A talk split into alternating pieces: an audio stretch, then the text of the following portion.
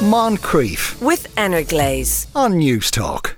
Uh, speaking of uh, creative, it's not unusual for the homes of Hollywood royalty to become places of pilgrimage for their fans. So uh, it's uh, it's uh, and so it is for the last house Marilyn Monroe lived in, which is also the house where she was found dead. But the company who owns the property now has plans to demolish it. Prompting, as you might expect, massive controversy. The Daily Mail columnist Jan Moir has been writing about this. Afternoon, Jan.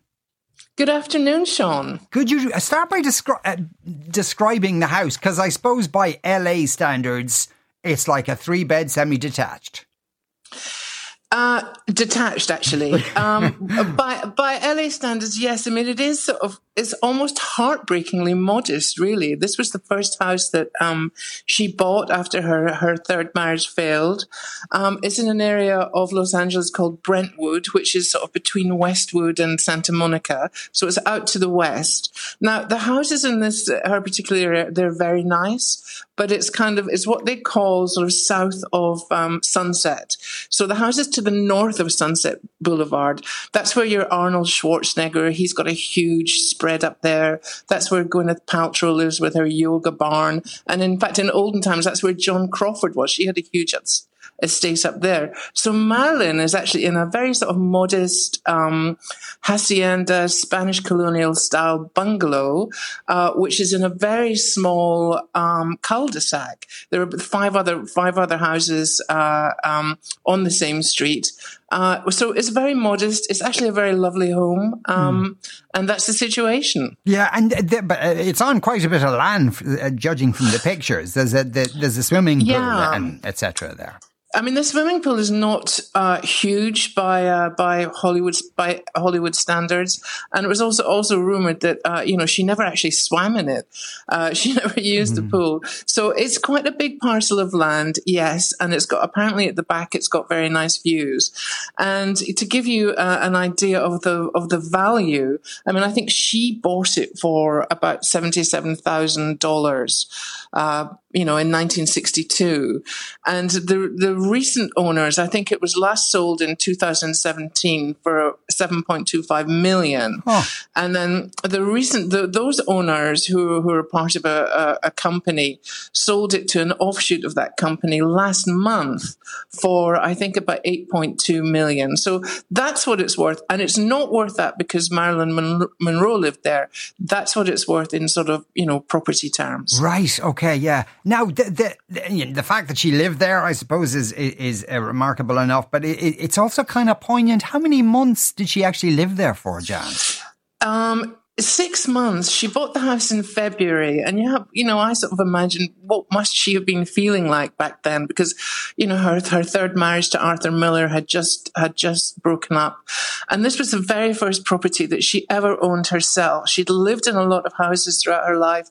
She'd had quite a uh, you know, quite a difficult life. She was in foster homes. Uh, she was in an orphanage at one point. She was in her husband's home. She was in rented properties. So she got to this point in her life where she was 35 years old. It was the first house that she bought and she took great joy in it. You know, she bought all the furnishings herself. She went to Mexico to buy mirrors and, you know, so it was very, very modest, but very important to her. It was her sort of bricks and mortar independence, if you like. Yeah. Because it, it, isn't it the case the last check she wrote was for a piece of furniture for that home? That's right. It was for a white chest of drawers, you know. So, you know, so uh, she, you know, it didn't seem to me, looking back on it all, like she was in a sort of suicidal frame of mind. You know, she seemed to be full of hope for her new life. Um, she planted a herb garden. You know, she did all these things there. Yeah. Now, I assume because it's the house Marilyn Monroe li- lived in, it gets a, a- a- an amount of traffic in the sense of, of tourists wanting to go and, and look or perhaps leave, leave things there. I mean, it does and it doesn't. I mean, it's slightly because because the street that it's in is so small. Um, you know, the tour buses can't get down there. You know, those tour buses that go around Hollywood saying James Dean lived here or whatever. They can't get down that street, and even if they could, you can't see anything. You know, it's all behind uh, it's all behind a wall. But people do come. I mean, if you think about it, she died in 1962. Um, how many years ago is that? It's decades anyway. Yes. you do the sums. And uh, so she died a long time ago. But when I went there, um, uh, you know, a, a, couple of weeks ago, there were flowers there. Um, there were little notes there.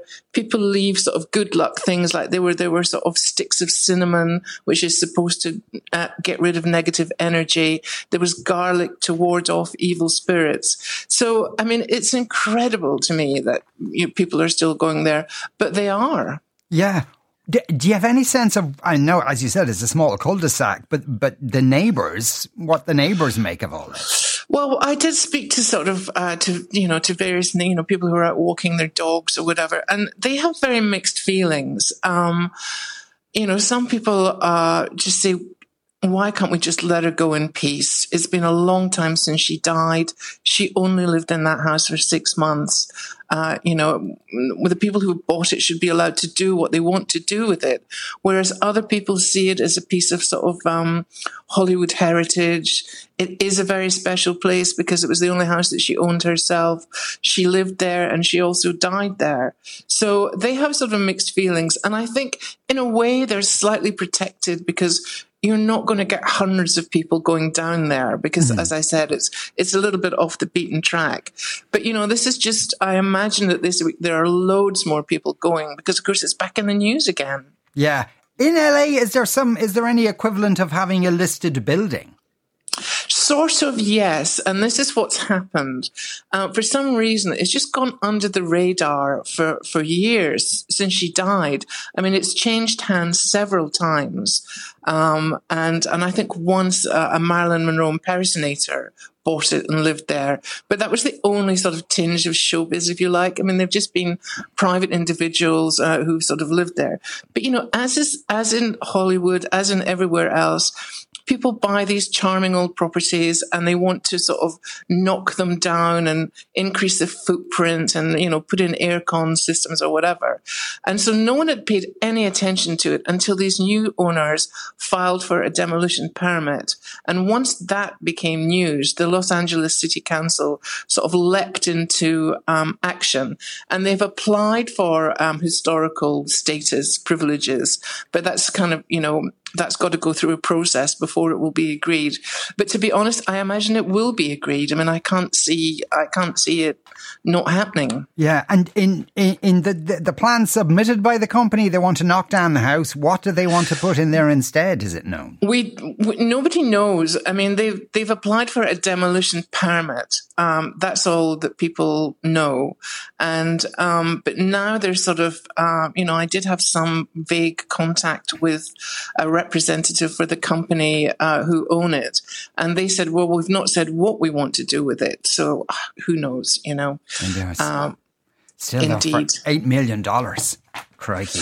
Eight million dollars. I mean, it's, you know, it's, uh, and it's not a huge house, you know. I mean, when Marilyn bought it, I think it was, um, I think it had three bedrooms. There was her bedroom, her housekeeper Eunice was in a bedroom, and there was another bedroom that she used as her phone room, which is so quaint. um, but I think it's got, I think it's got four bedrooms now, and I think they made the pool bigger or whatever. But, um, you know, yeah. Jan, thanks a million for speaking with us today. That was uh, the Daily Mail columnist Jan uh, Moir there. Moncrieff, weekdays at 2 p.m. With Glaze on Newstalk.